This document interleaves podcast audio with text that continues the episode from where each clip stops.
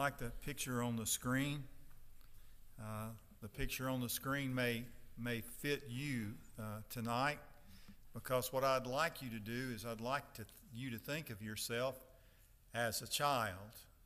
As a child, and I'm going to tell you the story about a child as we go forward, and then we're going to look along the way at Psalm 6, and we're going to talk about the sinner's prayer. The sinner's prayer not the sinner's prayer that you would think of uh, as someone praying for salvation, although that might be uh, what you might need to do tonight, but the prayer of someone who's broken something or broken uh, someone's heart. I have a vivid memory of utter brokenness in the life of our middle daughter. I think we were living at Agricola. She was a preschooler at the time. There was a a, a birthday present wrapped up on the table in our den. Another child was having a birthday party. Her older sister was going, and this present was for the for the other child. And so uh, our little preschool daughter was drawn to that package, and so she picked it up and caressed it lovingly with her fingers. And my middle daughter has passed this on down to her children.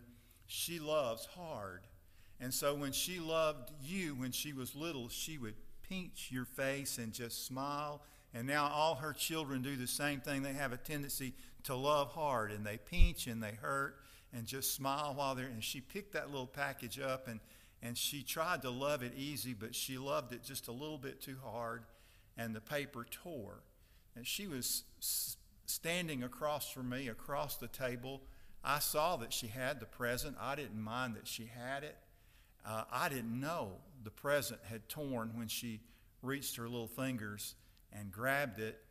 But when my eyes met her, uh, all of a sudden her face got really red and her eyes welled up with tears and she broke down and just started to cry and she ran to her mom. And when we found out what was wrong, that's what it was. The paper was torn. She had broken, uh, not broken the present, but broken the wrapping that her mother had fixed so nicely, and she was afraid that I was going to be mad. And her heart was broken, not so much that the paper was torn, but that there might be a torn relationship between her and her dad. you know, that, that I wish that my heart uh, was always so tender. I actually wish that her heart had remained always so tender uh, down through the years. Uh, so here's just a little child who tore a present, realized what she had done and maybe what she deserved, and came with remorse, seeking forgiveness and mercy, and found it, and found it in her parents who loved her, found it in her father, although she wasn't so sure that she would get it at the moment.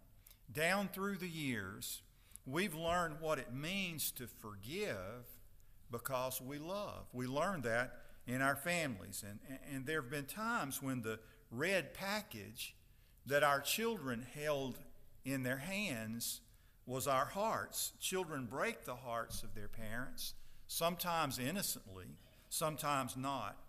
And more than once, we have extended forgiveness, and I'm sure you have too, although our hearts were broken. But the question that I want us to raise tonight is Will God forgive us after we've broken his heart? Maybe that's the question on your mind. Maybe it's at the top of your list tonight as you sit in this sanctuary. Will God forgive me? Will he show mercy to me after I've broken his heart? And can the hardest and vilest of sinners find the same open arms with God that my little preschool daughter found in the arms of her parents. Well, tonight I want to invite you to turn to Psalm 6. And as we look at Psalm 6, I'm going to be reading to you some verses from this psalm from the New Living Translation. I just read it from it because it's vivid, it's clear, it's easy to understand. And as you read, you'll immediately feel the depth of the psalmist's burden. I always like to attribute most of these psalms to David. Sometimes we can see someone that was written by somebody else, but unless it just says so, you know, sometimes it says, and I think it says here, this is one of the Psalms of David. So he's described in Scripture. We've been talking about that in, in discipleship training tonight as a man after God's own heart. He had a strong desire to serve God, a strong desire to have fellowship God, and to gain God's approval. But we also know that there were times when David left a hurt in the heart of God. Well, in the moment my little daughter tore that package, she ceased to be concerned about the package and what was in it. And she was now more concerned about what her father felt about her than anything else in her life. And as I said, oh, to have a heart so sensitive to God, that we would always be so sensitive when there's sin in our lives that we would immediately return to the Father, that that relationship might be mended. So here in this psalm, we discover the, the troubled soul of a man who realizes he's sinned against God. And, and there's several of these written by David. Uh, sometimes I look at my journal. As a matter of fact, I've been, I'm about to finish up a journal uh, that I that I started. I began in 2016, and one of the first entries says, "Receiving a call from John Henry today from First Baptist Church, Lucedale." And the strange thing is, I was at the motel that I stayed in this past week at the revival that in 2000 I was preaching that same revival in 2016. But as I look back over the pages of my journals, which started in 1986, and they don't not daily, every day through those years, but I've got a string of them, and they all sound alike. All the pages sound alike. Sometimes I'm asking God, God, please help me. I'm such a sorry person. Would you please help me to be a better person? And I don't seem to be making any progress along the way. That's what they all say. So I look at some of the Psalms of David, and I see David sometimes praying some of the same things over and over, praying about his struggles and so we, we look at that tonight. Perhaps you're here tonight living under some sense of dread, feeling that God is angry with you, feeling that, that you're about to come under his wrath, and you're going to understand David in Psalm 6. We just look at the first three verses. He said, Oh Lord, don't rebuke me in your anger or discipline me in your rage. Have compassion on me, Lord, for I am weak. Heal me, Lord, for my bones are in agony. I am sick at heart. How long, O Lord, until you restore me? Isn't that the cry of our heart after we've sinned, after we've failed, fallen flat on our face, trying to live the life that God wants us to live, and instead we've disappointed ourselves, disappointed God? So here's a man whose sense of sin caused him to be sick at heart he was heartsick over his own sin. That's the first thing that I want you to observe tonight, and these things are going to come very quickly. There isn't a physical sickness here, it's a spiritual distress. It's a, it's a deep brokenness that he describes. It goes all the way to the bone. He felt deserving of God's judgment, of God's discipline, and of God's anger. Don't you sometimes? Feel worthy of God's judgment, feel worthy of God's wrath, rather than His love, thinking, God, I know you deserve just to wipe me off the face of the earth. I don't deserve your blessing. I don't deserve your protection. I don't deserve your provision. I don't deserve your love. We've talked about that uh, in looking at the book of Romans. Certainly, that's where we all are as, as human beings. We're all hopeless as far as ourselves and as far as our sin. But God loves us and He cares about us. And remember, remember this God loved you when you were a sinner. It was while you were a sinner that God demonstrated His own love for us in that Christ died for us. God loves sinners. He loves you in spite of your sin. God may be disappointed with you, and yet I heard Charles Stanley say one time, uh, I've never hung on everything Charles Stanley said, but one thing he said that really impacted me he said, There's nothing you can do to surprise God. I thought about that. He's right. I don't ever surprise God. God knows what I'm going to do. He knows the step that I'm going to take before I say it. it doesn't Psalm 139 say, Before there is a word on my tongue, you know it altogether. So God is one step ahead of us. But David felt sick over his sin. And not only so, because of his sin, we see second that he felt distant from God. He felt that God had turned his face away. Do you ever have that in a relationship? Perhaps the relationship gets cold and, and icy, and, and you turn your faces away from one another in such a moment. There is no greater loneliness, no greater emptiness. It brings a sickness to your soul that can't be described with words. But if you've been there before, you understand what I mean. It was just such a spiritual loneliness that overcame David in that moment. He felt distant from God. In personal relationships, one is often at the mercy of the other, waiting for coldness to ease in the relationship. David realized he deserved such a response for God from God, and even worse. So, third, David prayed for compassion. He asked for compassion from God. Something was broken besides his relationship with God. He realized his own personal bro- brokenness, his own weakness, and he acknowledges that. He said, God, I'm weak. I'm weak. I'm the one that brought the circumstances about in my life. God, I am the one that has failed and not you. When my little daughter's fingers crushed the paper on that present, I didn't even realize what she'd done. Nothing in my relationship changed with her from my perspective, but immediately, from her perspective, her relationship with her daddy was broken. And from her perspective in that moment, it was broken beyond repair. A present needed to be mended, but so did her relationship with, with her dad. And at that moment, she was more concerned with her relationship with me than anything else. That is the kind of brokenness that God seeks from the sinner. He wants us to be more concerned about our broken relationship with Him than about anything else in life. So we begin reading in the latter part of verse 2. We'll read verse 3 and verse 4 now. He says, Heal me, Lord, for my bones are in agony. I am sick at heart. How long, O Lord, until you restore me?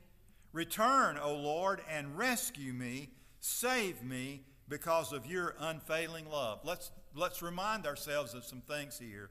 Only God can heal the broken sinner. Only God can restore the broken sinner.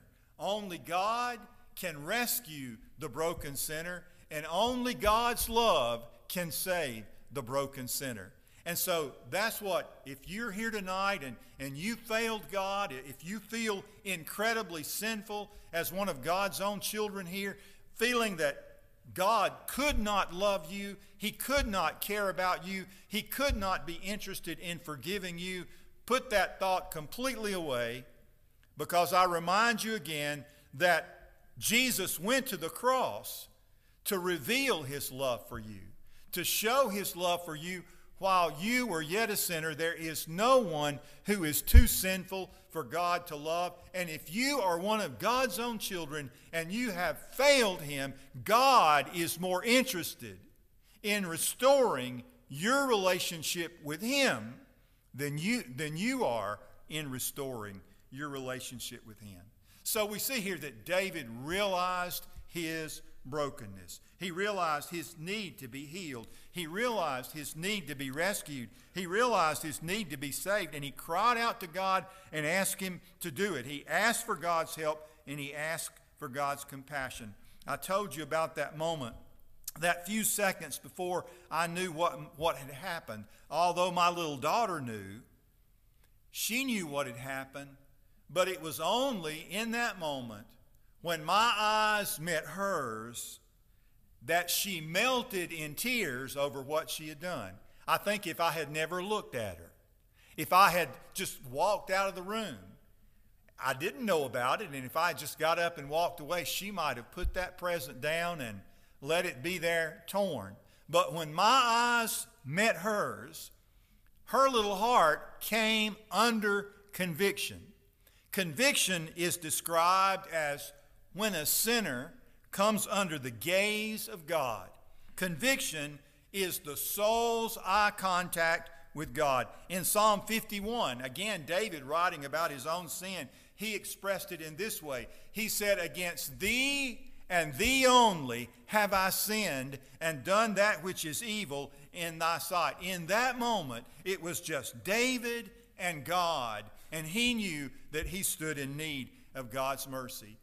You remember the story, of course, in Luke chapter 18, verses 9 through 14, where Jesus tells the story about a Pharisee and a tax collector.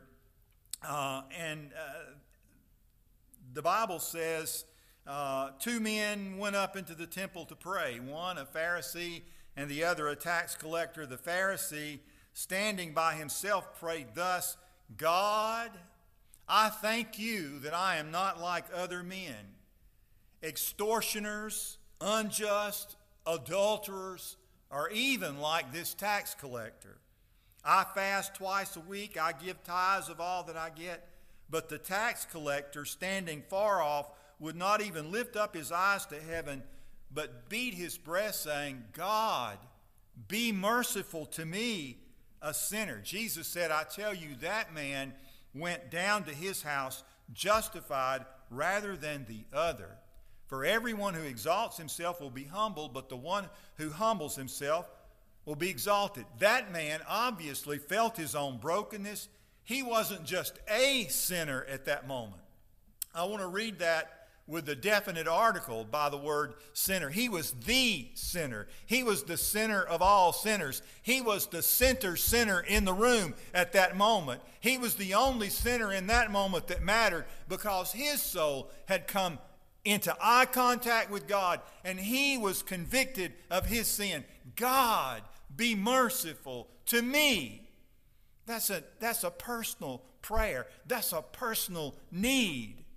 But it only comes when God has looked at you. God, in His love and, and in His mercy and in His compassion and His desire to restore, yes, He knows. He doesn't have to look at you to know. He doesn't have to see your eyes well up with tear with tears for you to know that he knows, but when you know that he knows and you know that you're a sinner, that's when your heart needs to be broken and you need to say, God, be merciful to me, the sinner. I am the sinner in the room.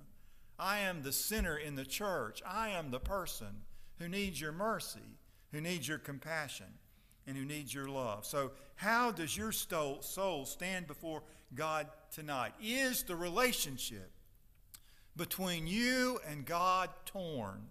Is it in need of repair? So, when does that relationship need to be repaired? When do you need to address it? Well, look at verse 5. Verse 5 is interesting.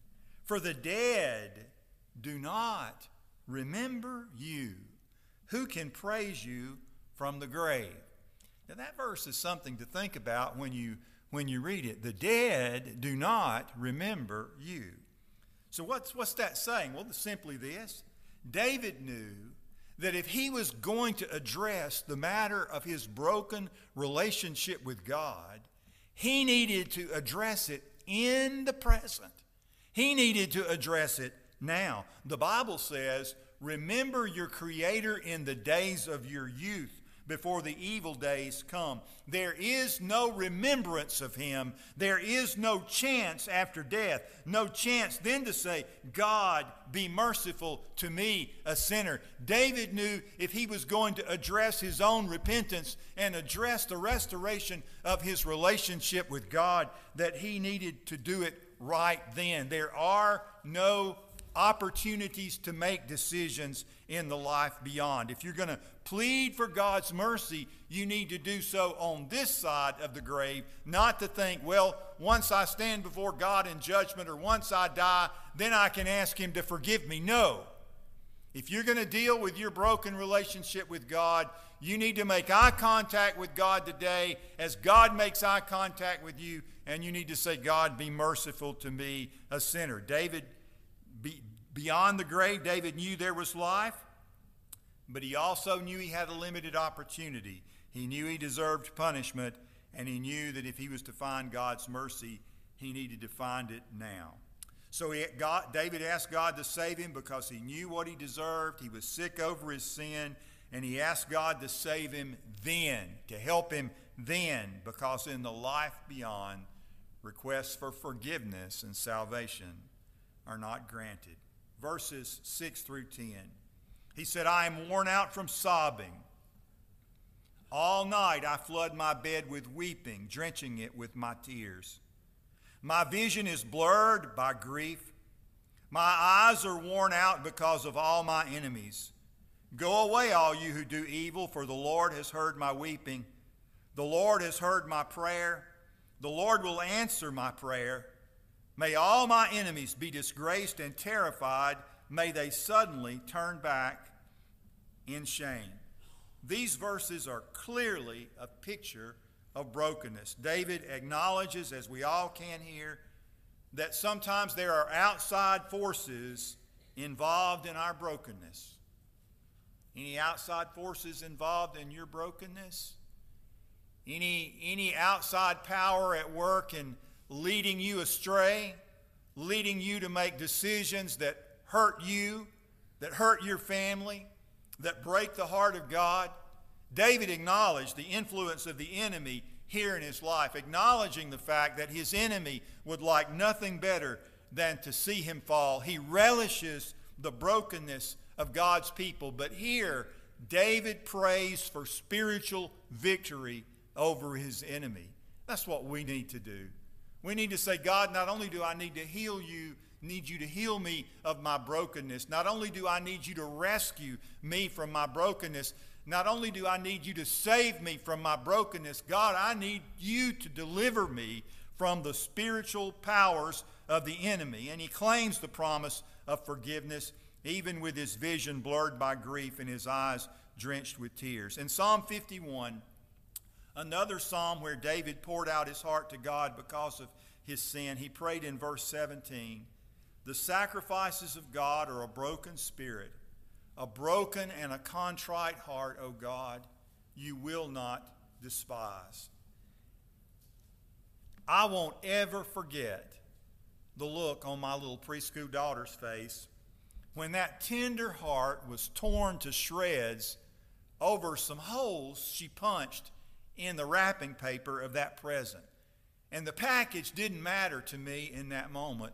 What mattered to me was her heart and you're here tonight and, and, and you're broken over your sin, God is concerned about your heart.